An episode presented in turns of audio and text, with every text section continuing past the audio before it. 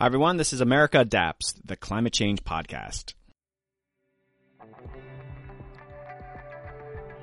Welcome back, everyone. On today's episode, I have Andy Revkin, legendary climate change reporter from the New York Times, now at ProPublica. We'll be talking about reporting on climate change, the Trump presidency, the scientists' march on Washington, and much more. Please stick around.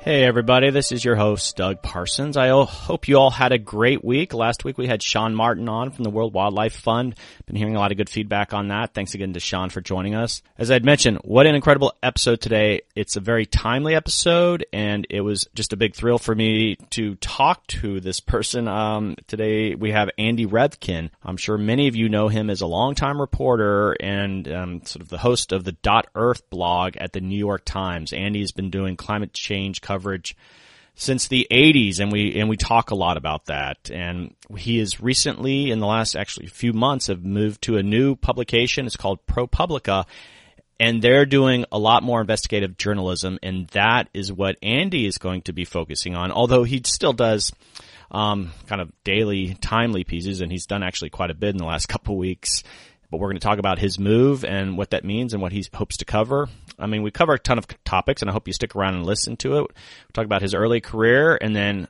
we spend quite a bit of time talking about what it means to be a journalist covering this new Trump administration. Obviously, it's been a very tumultuous first couple of weeks and reporters have been keeping really busy and climate change has come up quite a bit. And I talked to Andy about how he's covering it, how other reporters should cover it. Really is an interesting conversation. We also talk about the upcoming science scientist march on Washington, and Andy has some, I think, very interesting, provocative thoughts on that, and we go into the the, the value of messaging and things like that. And so, uh, it's really uh, an interesting conversation for me. I learned a ton. Also, after Andy, I have a short conversation with Tristan Korten. And folks remember Tristan was an earlier guest. He was the reporter out of Florida who did the big story about the Florida governor banning climate change. We did a whole episode on that. So I invited Tristan back on just to have a conversation about his experience um, dealing with a hostile government, and that means like information sharing. And so he again really quickly goes over some advice to listeners on, you know, if you are thinking about, if you are in government or whatever, if you're thinking about, you know, needing to engage with reporters, he gives you some advice, nothing to get you into trouble or anything, but this, this is on, we, I guess out there wanting to encourage sharing information with the public that the public deserves and is entitled to know. And so Tristan has a lot of experience with that and he gives some pointers on those things and some contact information. Also, some housekeeping here. Don't forget to visit the website if you're new to to this podcast. I have a sister website, americaadapts.org. There's information on me. There's information on the, all the previous podcast guests. I've had 25 on now. I, there's quite a library there. I hope you go and have a listen, take a look around. I'm you know, the best way if you're interested in this topic is to subscribe to it on iTunes. You Just go on your app on your smartphone and search in your app for America Adapts and please subscribe. And please, if you are a regular listener, I'm going to do this every week. Take the time to go and write a review, please. It helps with the search on iTunes. It kind of makes it show front and center. So please, if you've listened to more than a few episodes and you enjoy them, make that effort. Really appreciate it. And for Android users, I think you can use Google Play or Stitcher, and I think there's similar ways of doing it. I have a Facebook page and a Facebook community group page. In the community group page, I have more of a one-on-one conversation with people who've joined that group. It's smaller than the Facebook page. If you are interested in joining that community group, people post stories there. I kind of give you updates on what's going with the podcast, and I generally answer pretty much anything that you post there. So just look up America Adapts on Facebook, and it should pop up. Please go subscribe to it, and I will approve you. Also, a shout out to a few people this past week for sharing information or just for contacting me. You know, Doug Hanner, Rebecca Esselman, thanks for sharing some great resources. Uh, I always hear every week from someone new or two, and it really just uh, makes my day. And Carrie White, thank you for reaching out with some good ideas. Um, also, this is very important. I am pretty much doing this podcast full time now. It's a new thing for me. I'm uh, I've really been enjoying it. It's it's turned into a lot uh, more than I thought it ever would. And the, the guests that are coming on are blowing my mind. We're having some, I think, really deep substantive conversations and the feedback that I'm hearing it is providing a real resource for you. And so right now, you know, how podcasts work, you know, you count on supporters to support you. I'm looking at doing a Patreon page relatively soon, but if you could go onto the website and, you know, for the price of a cup of coffee a month or something like that, anything would be appreciated, getting more listeners each week. But please consider doing this. You know, uh, I like to think even with this pivot, to what's happening right now, that this is really useful information. So that's on the website, americaadapts.org. And also just for next week's guest, I have sort of a secret guest. I don't really want to reveal it right now, but I think it's very relevant and timely to what's going on. And then after that, the week after, I have Dr. Karen Poulter. And some of you are probably saying, weren't you supposed to have Karen on this week? I had to reshuffle a few things. Mainly, I wanted to be more timely with kind of what's going on in the news. And, you know, podcasts generally aren't that timely, but I, I, felt like it was important to kind of shuffle things around. Karen's podcast was amazing, really incredible, useful information on sea level rise, but I'm putting that off by a couple weeks. And so stay tuned, subscribe, and you'll be able to stick around and hear these things. So, all right. This is the part where everyone's just like, shut up. Just let's get to Andy. Okay. I'm going to shut up now. All right. Thanks for joining in. Bye. Welcome back, everybody. This is America Adapts, the climate change podcast. I'm your host, Doug Parsons. I have a really special guest on today. It is Andy Revkins, science writer at ProPublica. And so, Andy, um, welcome to the show. Great to be here. So I was going to talk a little bit about your bio, but then I got really intimidated by that and it was just going to be too hard because there are Revkin eras in climate change journalism. So I thought I was going to put it on you if you had to just kind of briefly describe who is Andy Revkin. Well, I started writing about climate, the human relationship to climate in 1984, resulting in a piece in early 1985. It was on the cover of a magazine that doesn't exist anymore, Science Digest. But that was a place where some really great science writers cut their teeth, uh, not including me, uh, uh, other people, um, Jeff Kluger, um, Tom Yulsman, Paul Hoffman, and more, Michael Lemonick. Uh, at any rate, the, that piece, it was on nuclear winter. It was on, the, it was the Cold War and there was this idea that if we burned enough cities, it would cool the planet and, and wreck life as we know it. Then be, kind of became nuclear autumn, which didn't have as good a headline to it, you know, right, right. but more science. And that was interesting. More science was done and it got more subtle. You know, it's not like sometimes people think more science makes everything simpler, but not always. Um, but part of that reporting was about climate models. And in fact, that piece mentions global warming because uh, I went to the National Center for Atmospheric Research in Colorado that year to do the reporting for that piece, and the models were already being run to to study global warming, which had been, as everyone on this pod listening, I'm sure knows, you know, this is a hundred year old uh, idea, more than 100 years old. Uh, it's built, the science is built around the basics um, for for generations, and had actually made it to Lyndon Baines Johnson's desk in uh, 1965, and it was so it was so the global warming story was there and I was like, oh, that's interesting. And then 1988 was this, the first really big news story about global warming. Yellowstone was on fire. Uh, there was hot, hot, hot summer in the United States and Europe, drought, and uh, Jim Hansen testified and, and we were off and running. And then I kind of never got off the bus, basically. I've reported on it in every medium I can think of. Podcast, my first podcast on climate change. I, I didn't even, I've forgotten about it but it was in 2005 from the Montreal wow. climate talks. I did a podcast. People can find it online if you Google for Revkin podcast Montreal 2005 NY Times. so it's like, and, and, and then, you know, and I've done every kind of aspect of it. The, the, the policy, the science, you know, North Pole, the Amazon, the Vatican, the White House. And here I am at ProPublica returning to full-time journalism. I, I'd kind of taken a break doing the blog Dot Earth at the Times uh, on a freelance basis, which was not just about climate, it was about um, sustainability more generally. Teaching through those six years at Pace University. And then this, they floated this job, uh, announced a job at ProPublica, which is, it's kind of like the special operations part of an army without the army. You know, it's everyone in this newsroom of 65 or so people, which is expanding now, is super talented. You know, I'm like completely humbled by the people around me. And it's, uh, it's deep digging kind of journalism that's, uh, in an endangered species in many other places. So that's kind of me.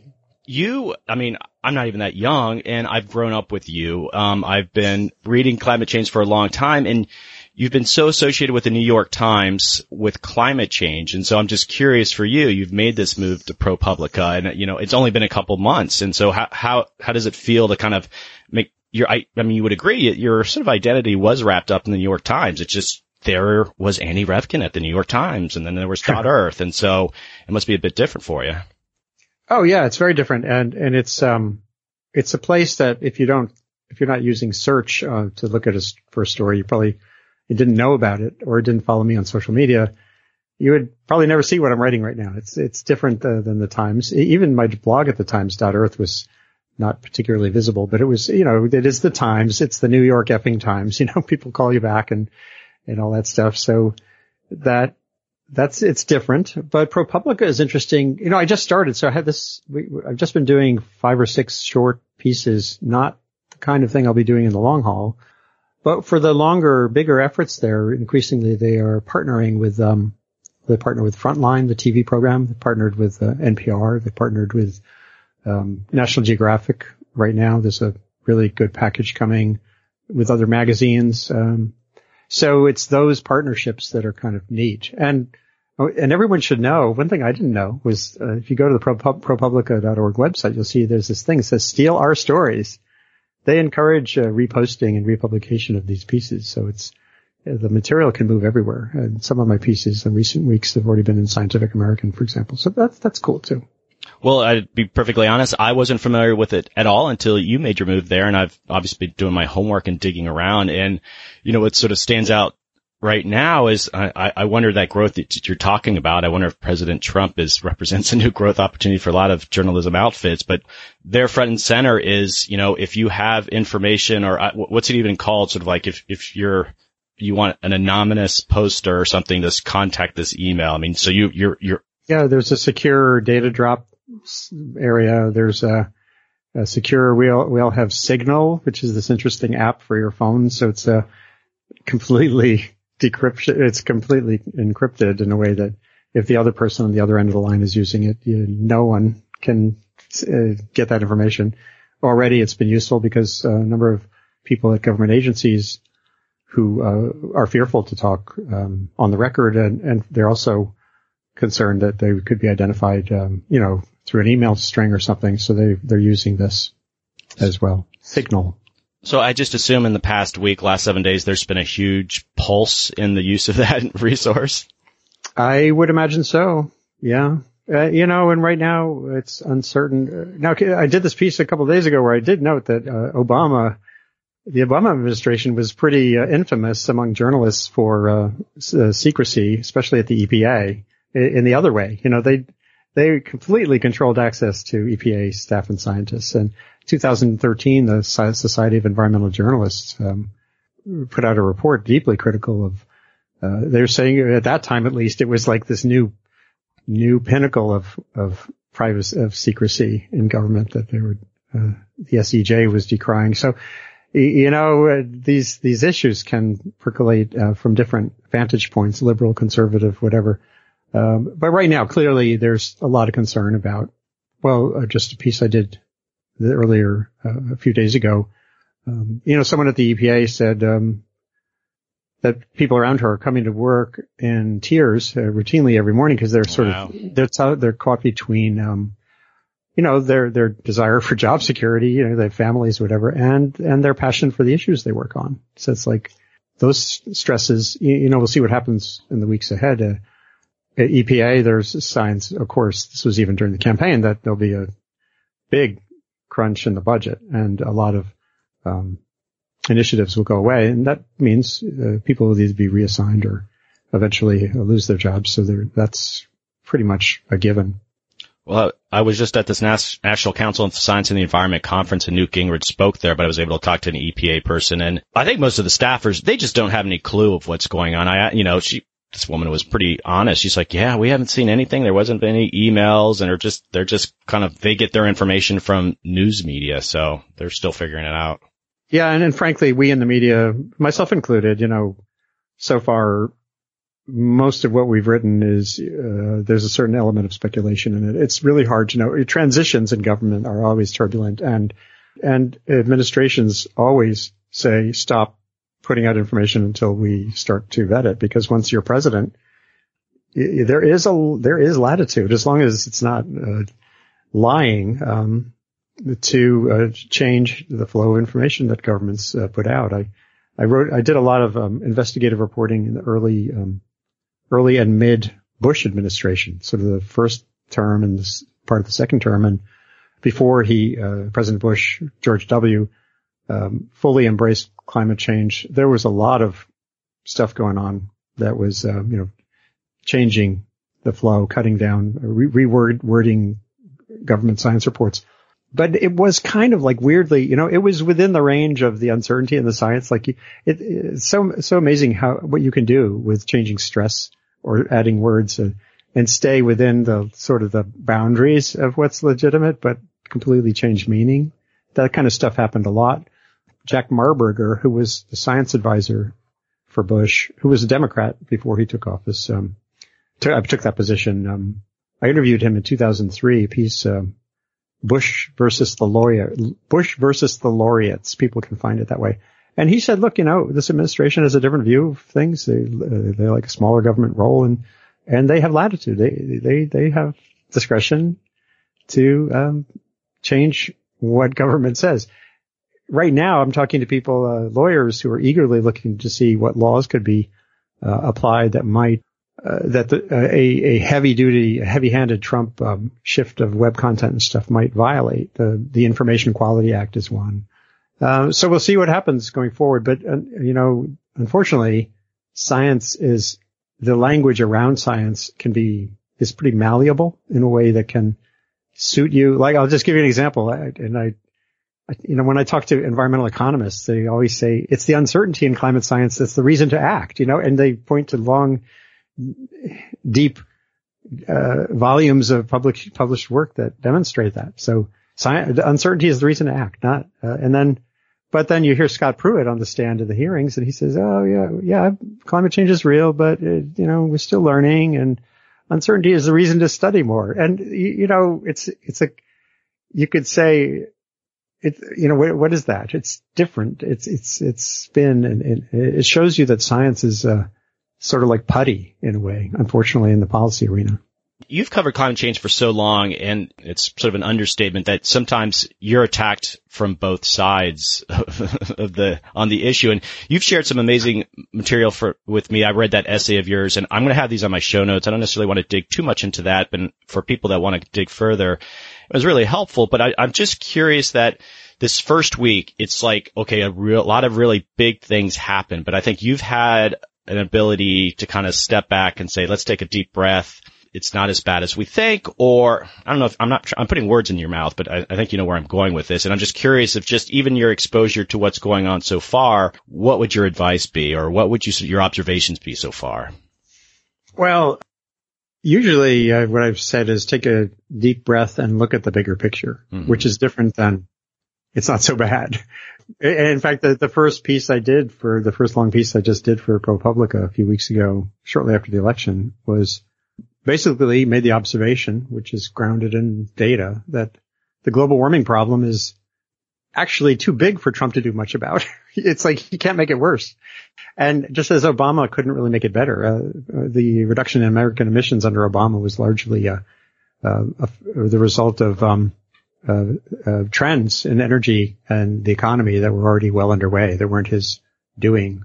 And, um, so he kind of lucked out, you know, in that sense. Uh, and, but there's a lot of evidence that Trump, um, you know, whether you look at, uh, we're not going to suddenly, Trump can't order West Virginia miners to go back into the mines. You know, he can make campaign pledges about bringing back jobs, but it's not going to happen because natural gas is a, is abundant. It's pretty clear it's robustly abundant. Uh, I did a piece last year when the Department of Energy and its uh, regular Energy Information Administration reports, uh, there was a tiny little reference that said unconventional gas, meaning fracking, you know, frack gas, is no longer unconventional, basically.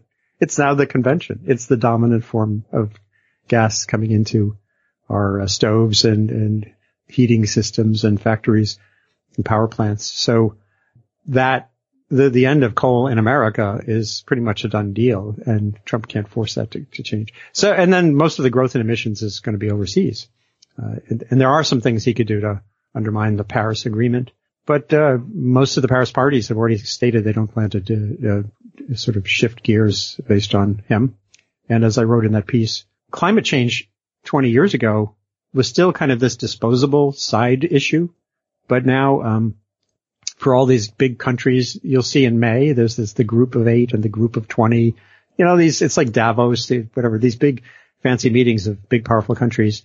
Climate change is now on a par with trade and the other keystone issues, security. So it's not like, so Trump can't just go in there and be a bully. He's got to play or, or not. Well, you know, we'll see what happens, but it's not like he can just sort of set it to the side and say, um, that one we're not going to work on.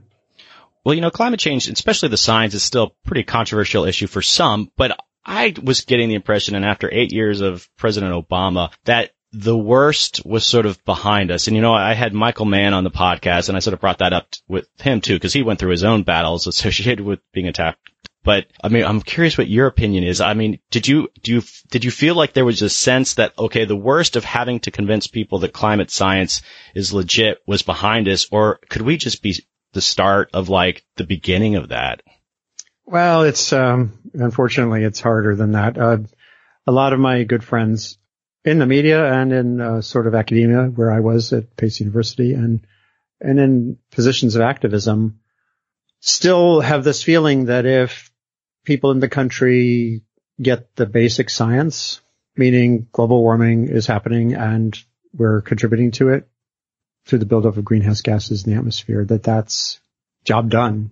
You know, I, I, that's oversimplifying things. I, I doubt anyone really thinks that that's job done, but that's just where things begin. It's, it's the issues are how serious a risk is it to um, our future? And then the question is, who is the we? Who is the our? Is it just the United States or is it the, everybody on the planet? And unfortunately, people tend not to think of still globally. We don't, when we think about we, most of us think about our community, our family, our, maybe our town, maybe our state, maybe our country, but almost never the, the planet. And, um, what do you do about it is like, well, you've got some people who are very well meaning who think that, um, rapid deployment of nuclear is really the only way forward. And Jim Hansen, one of the, you know, keystone climate scientists of our time, who's chained himself to fences with Bill McKibben at the White House. Um, Jim is com- he's written pretty disparagingly about renewable energy as being ramp ramp upable quick enough, and he says it's got to be nuclear. He has his vision of a carbon price, and and then there are people who called him as this happened last year. The, he he was actually labeled a denialist by another well-meaning scientist in the Guardian column for think for mentioning nuclear. And, so that's like so this just tells me that there's a long path forward uh, that in which the climate science can actually and some and oh here's what makes it even more interesting. It can actually be a distraction. Like one of the most interesting pieces of journalism I've seen, probably maybe the best in the last year and a half was um, by John Sutter, who's a young uh, video journalist at CNN he did this two degrees series going around the world uh, ahead of Paris. Mm-hmm. He went he went to this town in Oklahoma, uh, to a county, Woodward County, Oklahoma, which is the uh, Yale survey identified as the most skeptical county in America on mm-hmm. global warming. Okay, and it's a three minute video that is so worth anyone watching. Where the first minute and a half, you see old people, young people, they're talking about climate, and like this uh, this uh, lady who looks kind of she could be um a librarian, you know, she goes, uh, well, out here, you know, Al Gore's name is a, is a cuss word.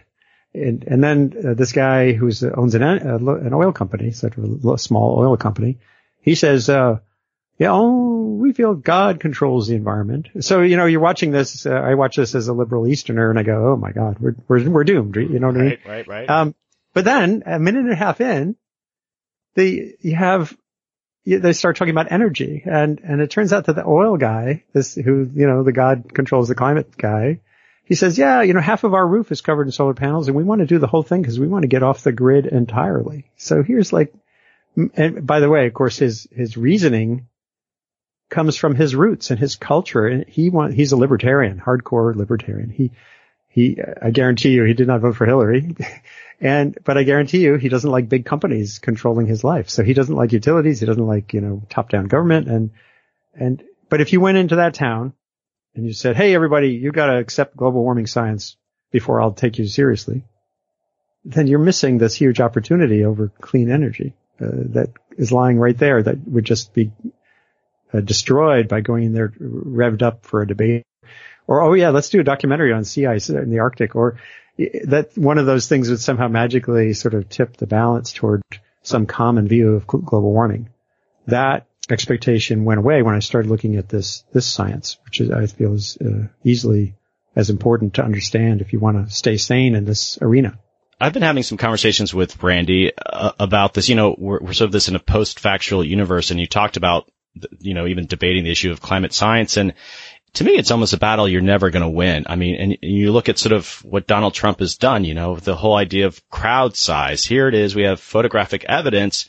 And there's people that are going to go along with him and believe him. And so you as a journalist in that sort of search for the truth, how do you adjust to this? I mean, it, uh, is it the do you have to adjust? I mean, well, you, it just reinforces to me the importance of understanding the science of, well, there's a guy at, um, Yale, another, another group there, Dan Kahan, who, yeah, yeah. Um, you know, he, he studies what he calls cultural cognition, which is a, most of the time when you think you're thinking, you're actually feeling, and most of your feelings are a result of your culture, your tribal identity, not your, um, your level of literacy or anything else. And so, so then knowing that and, and also knowing how social media work, you know, getting familiar with the, that these tools can work against, you know, common sense approach to life is, it's like taking a really cold shower and then whipping yourself with some rough branches, but it's, it's necessary. it's like, and then you can start to say, well, okay, how, what do we do? How do we work with this? Whether you're an activist or a journalist or, you know, whatever your role in this arena or a scientist, I think you know, a lot of scientists uh, haven't learned those lessons. I feel I learned about that just just battering people with science or calling them a denier is the way forward.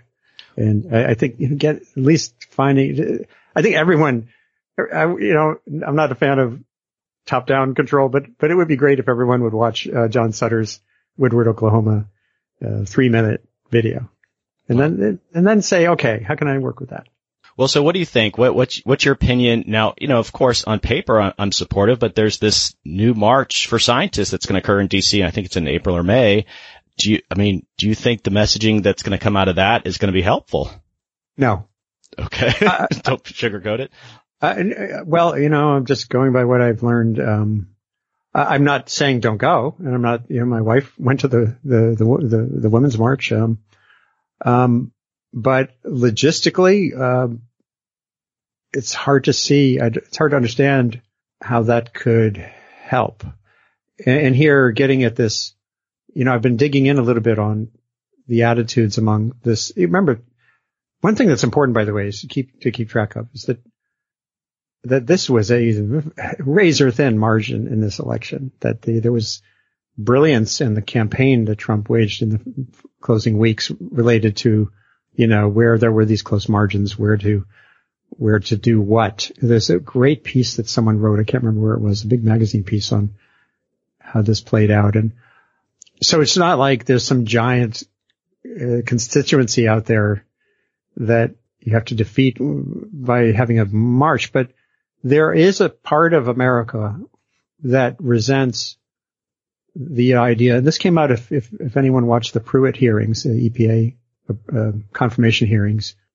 There's this idea, you know, waters of the United States, which is this expanded EPA authority over um, standing bodies of water near a big waterway. Mm-hmm. You know, so like near a, near a, a, lake, a ship can go on, like the Great Lakes.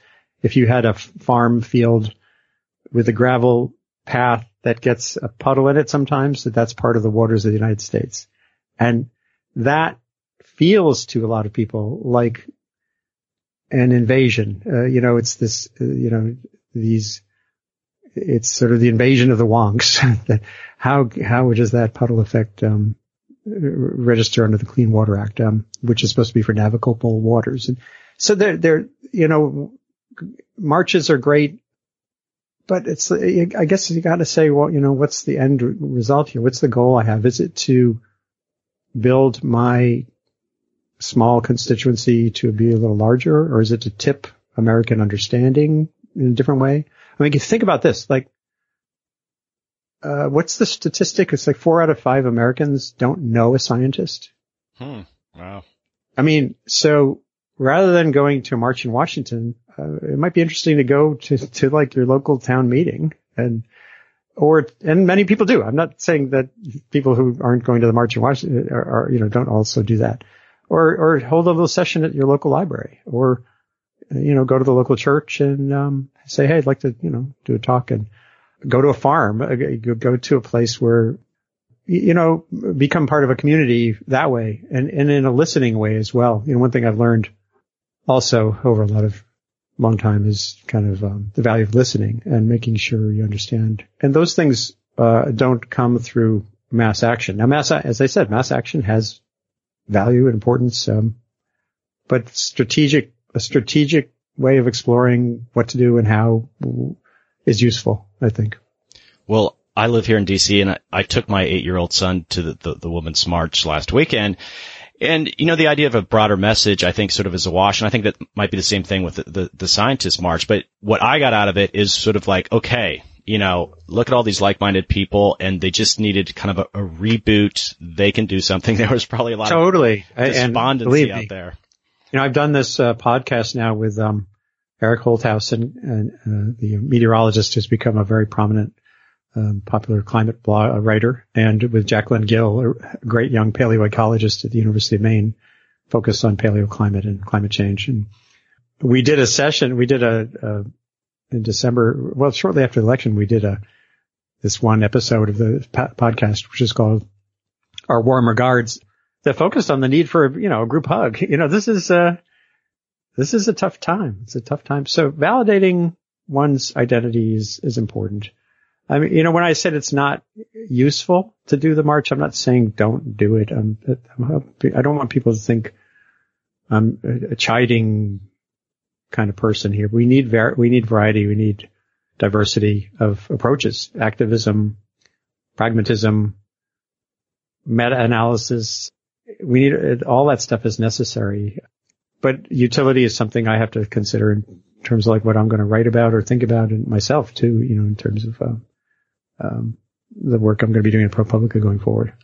So while I still have you on, you know, you, you just transitioned to it. So you are a podcaster too, and you'd mentioned your podcast with, uh, to two co-hosts, Eric Holthaus and it was, I'm sorry, Catherine oh, Gill. Oh, Jacqueline Gill. Jacqueline yeah. Gill, and it's called Warm Regards. And I haven't listened to every episode, but I listened to it. And I did listen to the one post-election. And again, that was my point of sort of like, you know, your co-hosts were, I mean, obviously we're very concerned for real reasons, but then you came on and it was, I felt like it was a much different tone. So it was interesting sort of seeing the different, three different voices associated with like the sort of post-election analysis. So. Well, and I think that reinforces this idea of like dialogue, you know, listening, thinking, communicating. Uh, we have very different views on some things. So, and, but, but, but if we don't talk to each other, that's not going to really move the world forward. There's so many like-minded people in this arena who don't talk to each other and who spend, seems, sometimes it seems like spend too much time sniping at other like-minded people, meaning people who want a sustainable human relationship with the climate as opposed to doing work and, you know, finding out where there really are actionable buttons to to poke at and that kind of thing. I also would like your advice too. So I, I don't know how much you know about this podcast at all. So it's America Adapts. And so my emphasis really has been about adapting to climate change and not ah, yeah, yeah. the climate science. So, and just curious of like the sort of writing that you've done and what's really been encouraging to me is like, you know, the random listeners that you pick up. These are not scientists. They're not planners. I mean, I've had a bus driver like listen to the show. And to me, I, I naively think that the whole adaptation side of climate change is a, such a more proactive kind of narrative. And it, it must be so much tougher on the mitigation side because it's like change your light bulb or these big tough decisions about what you can't do. And I'm just curious your thoughts about it because I feel like there's an opportunity on the adaptation side. Eventually mitigation comes under adaptation, but I've been lucky to sort of talk about these feel good stories of people adapting to climate change, that they're doing things now, being proactive. Adaptation, which is really important. So, well, one of the other realizations I think that's vital in, really confronting the climate problem for what it is, is that there are huge opportunities right now to reduce, greatly reduce vulnerability to the hazards the climate system has within it. And see what I just said to you is very different than saying we need to uh, fight global warming because in many cases you, you could end up in a waste of time kind of argument about, well, is this global warming making this thing happen? You know, wildfires, let's say, or coastal flooding or that's, but that's completely like, it's almost so irrelevant because the vulnerability has been built mainly by other things we're doing. Uh, I'll give you an example. And one thing I do want to write about a lot in, in ProPublica going forward is this question of where can we, where are there clear opportunities to reduce vulnerability to, to uh, flooding, to um, drought and heat, to fire that are going begging because we don't want to deal with the, the actual drivers of those problems. Like in, in, in California and uh, other parts of the West, the building boom that's happened in, in forest areas that are absolutely going to burn, you know, that they're completely combustible and there's no, very little, uh, disincentive to build there. Um, and, and climate change is and is not a factor depending on which forest you're talking about and what the situation is. So why even, you know, and, and here's what happens though, like Jerry Brown, Cal- Governor of California, uh, I would encourage listeners to look back or sift through his past speeches on global warming in relation uh, on wildfires, and um, there are plenty of them. Uh, and but they all focus on global warming. They none of them has said, "Hey, you know, we need to change how we build in in fire zones." And that's that's this uh, resilient because that's politicians don't like to talk about limiting growth or saying what you can do at home. I mean, there's, and I wrote about this in Dot Earth just before I left there.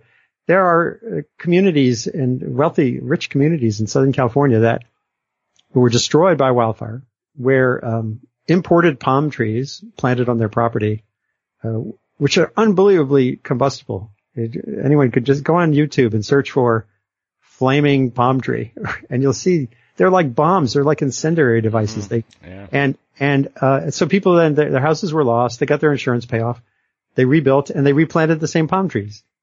But no one talks about that. You know, and this is a, you know, that's, these are the things you can do right now to reduce vulnerability to fire in, in these zones. Um, same thing with flooding. Um, and once in a while we do like the right thing. Like the, there was this, uh, this bill that was passed inside and became law, the Biggert Waters bill, bipartisan, that raised the, that basically said, you know, federal flood insurance has been too cheap.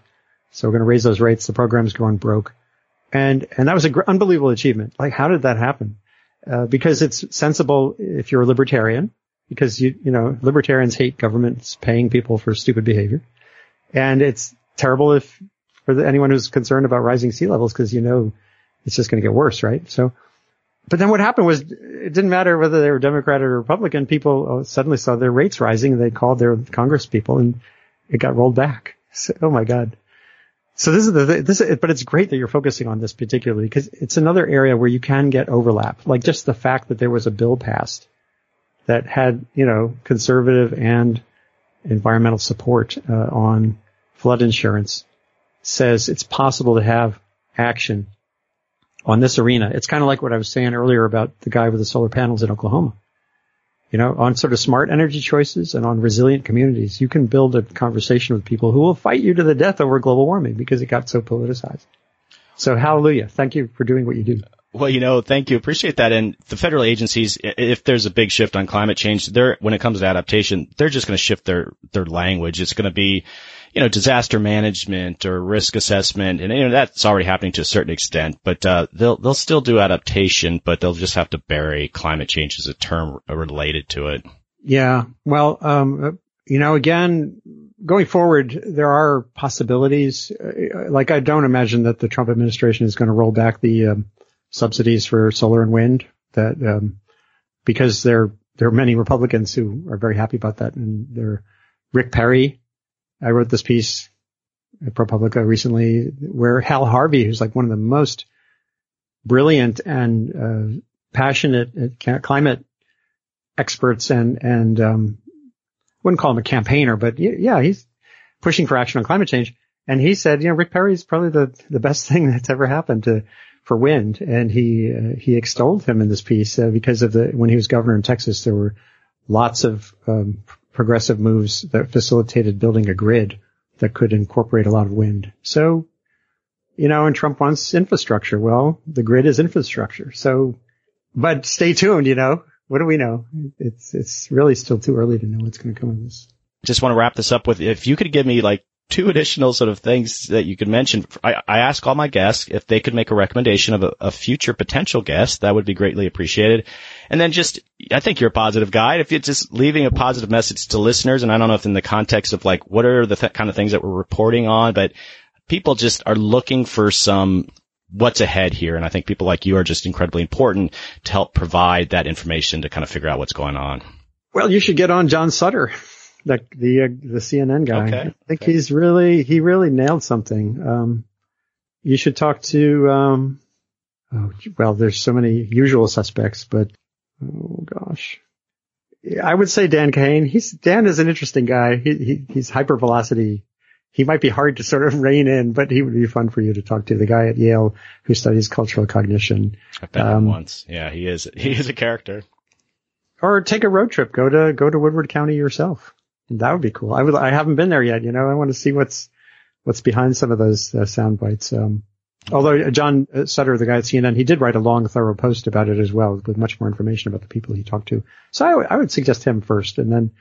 Uh, in terms of optimism, you, you, know, and I wrote a long essay about reflecting on 30 years of climate learning and journalism, and and one of the points I come to understand about this issue is um, there's aspects of it that are just going to play out. I mean, one reason to focus on adaptation, by the way, is that, as you know, um, the climate system is so huge and has so much momentum.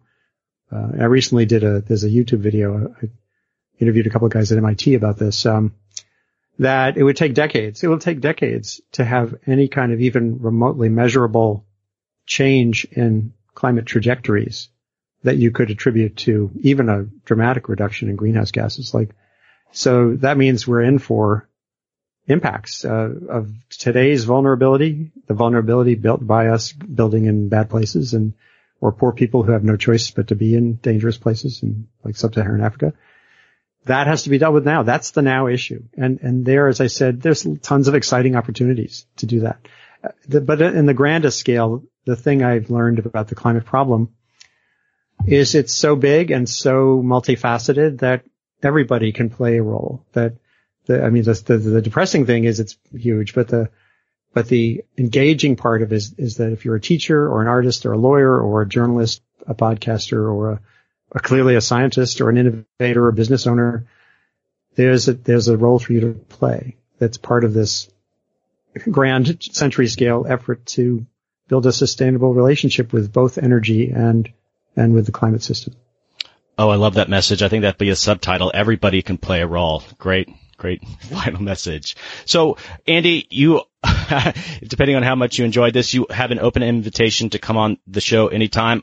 Just from a previous life, I was a Fed working on climate change issues, and so I have a lot of federal government listeners, and I partly what I want you on is that you're explaining that you're out there and if they have scoops or things that they want to share that hopefully that, that they would contact you. So, but maybe three months, maybe six months. If you're interested, I'd love to have you on again. So hope that's an opportunity. Sure. Great to, great to hear from you. Keep you doing what you're doing. All right. Well, thanks. And, uh, I will have a whole bunch of information on the show notes regarding what you do, warm regards and all that. But all right, everybody. Thanks for listening in. This is America Adapts, the climate change podcast. Hey, everybody.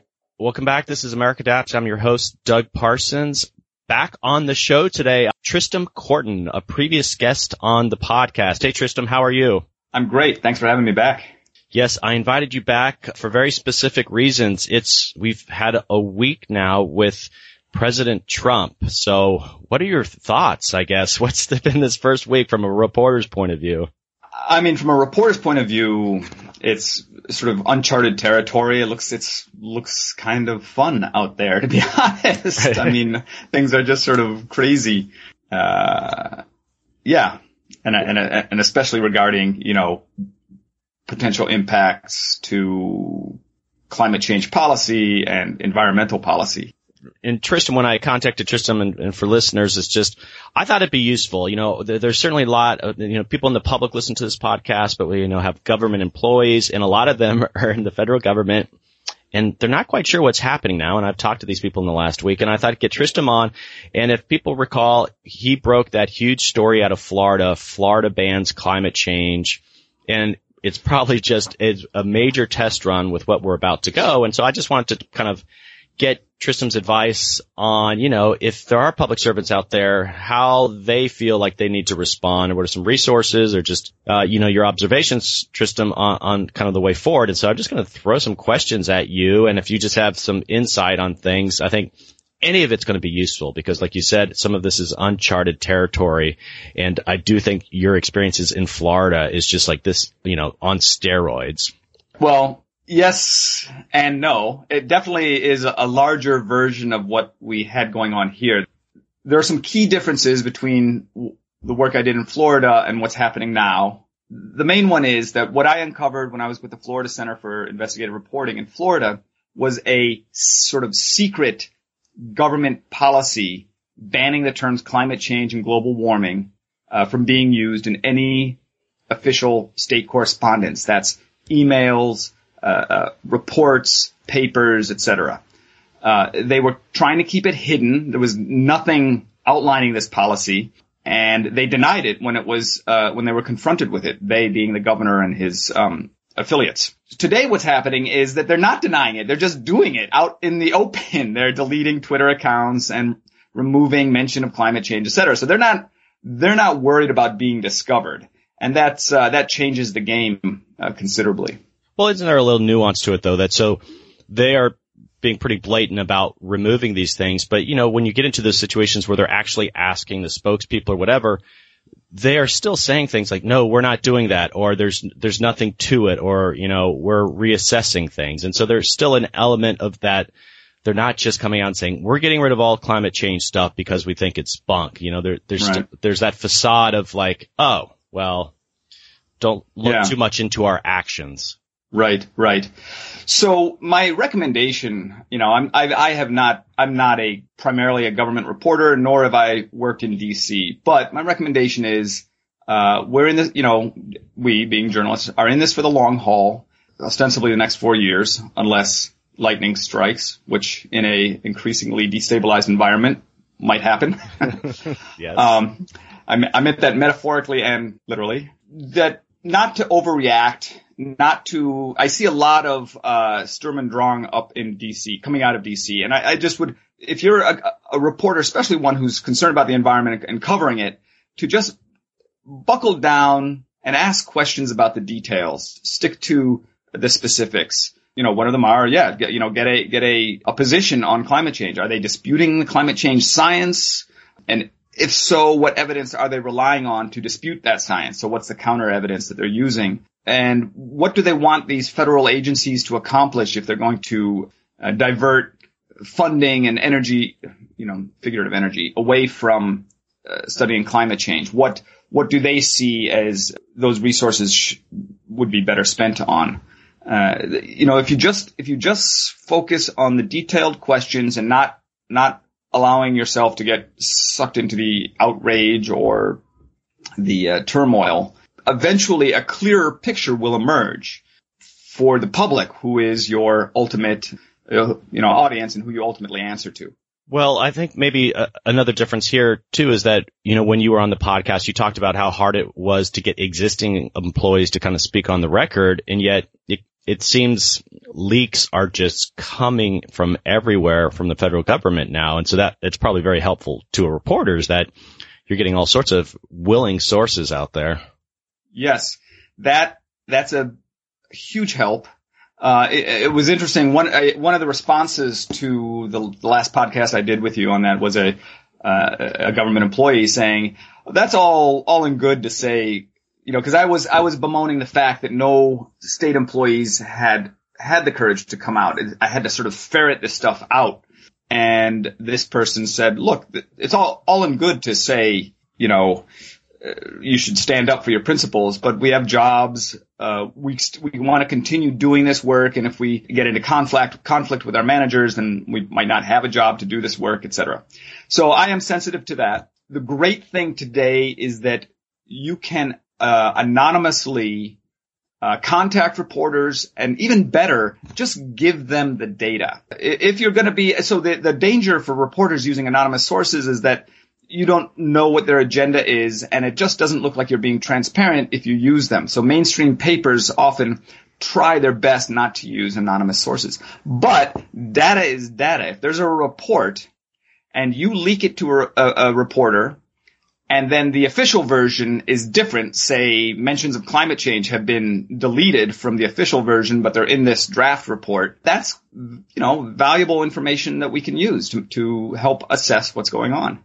So I would I would encourage you to yes reach out with you know in in in, res, in a responsible way reach out anonymously to there are plenty of anonymous drop boxes that uh, media institutions have where you can put information in and and you're protected.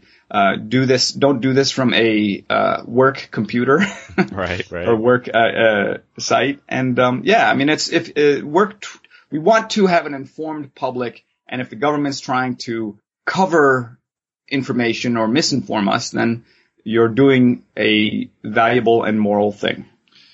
Well, and, and on that note, sort of the providing that anonymous information, I've, I've, been noticing like ProPublica and Washington Post have been seeing on social media of like, here are secure ways of leaking information. They have these new online resources of, I guess, you know, hopefully not, uh, hack proof ways of kind of sharing that. And so I'll certainly share those links out there. I think the, the newspapers are not waiting around. And like you said, they, there's a standard that, you know, the bigger newspapers want to follow, but like we're in an uncharted territory now. And so they're going to want to get that information.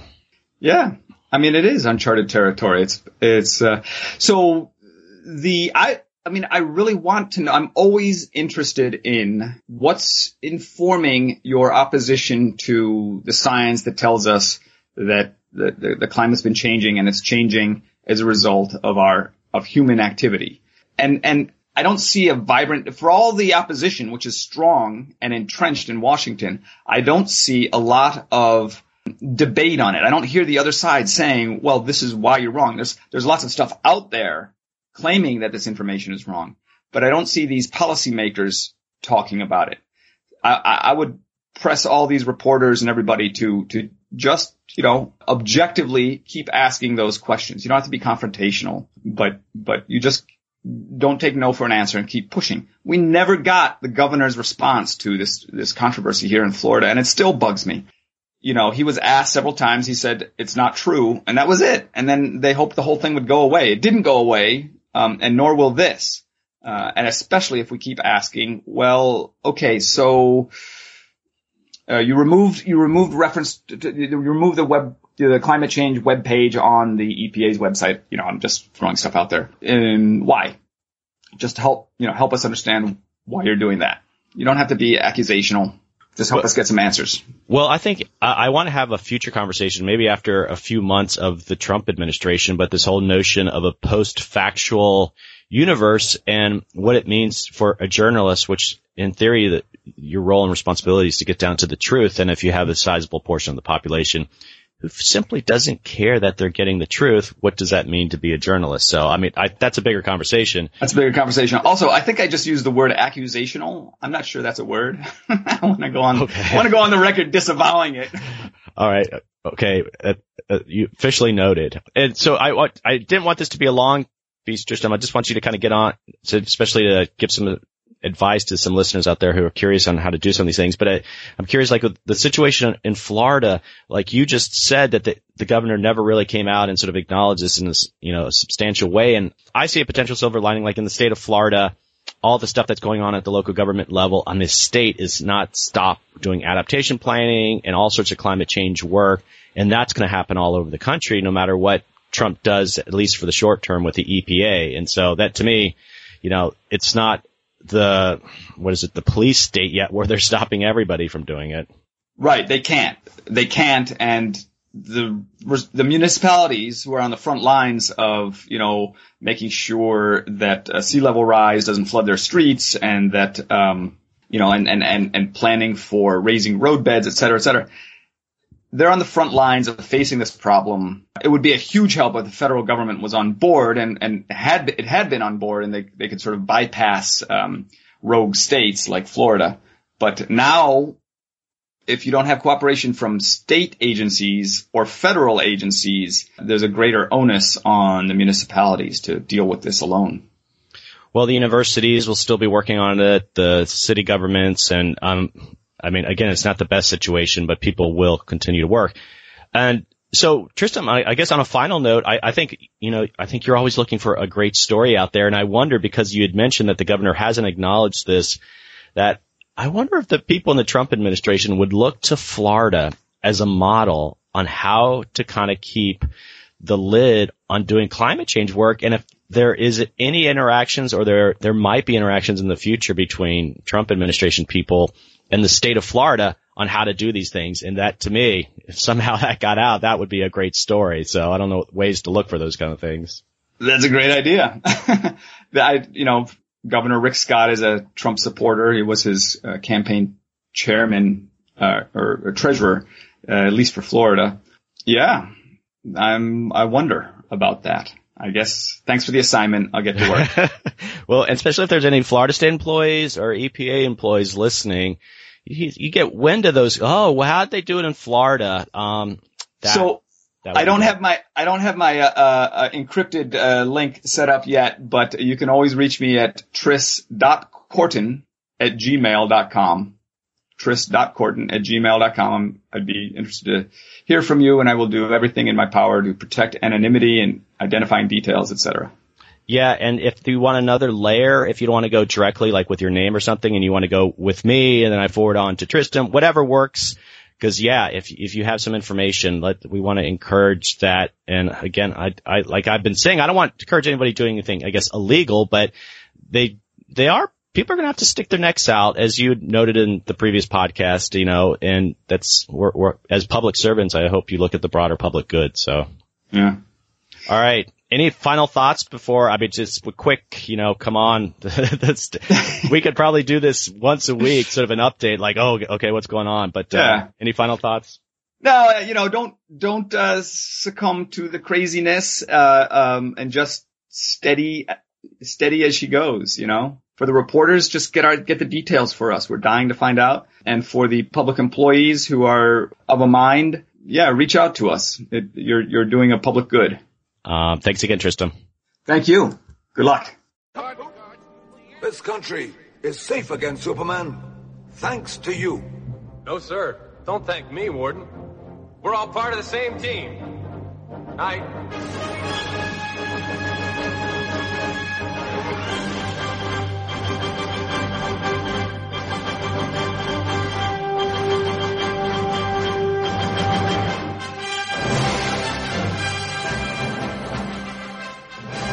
Yes, hopefully we'll remember that we're all on the same team. I love Andy's message that everyone can play a role when it comes to climate change. It's that big of issue.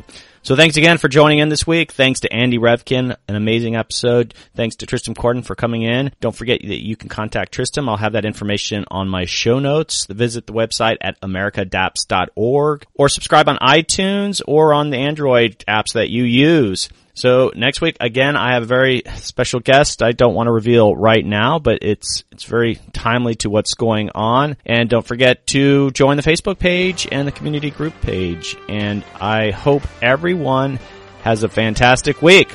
Thanks again. This is America Adapts, the climate change podcast.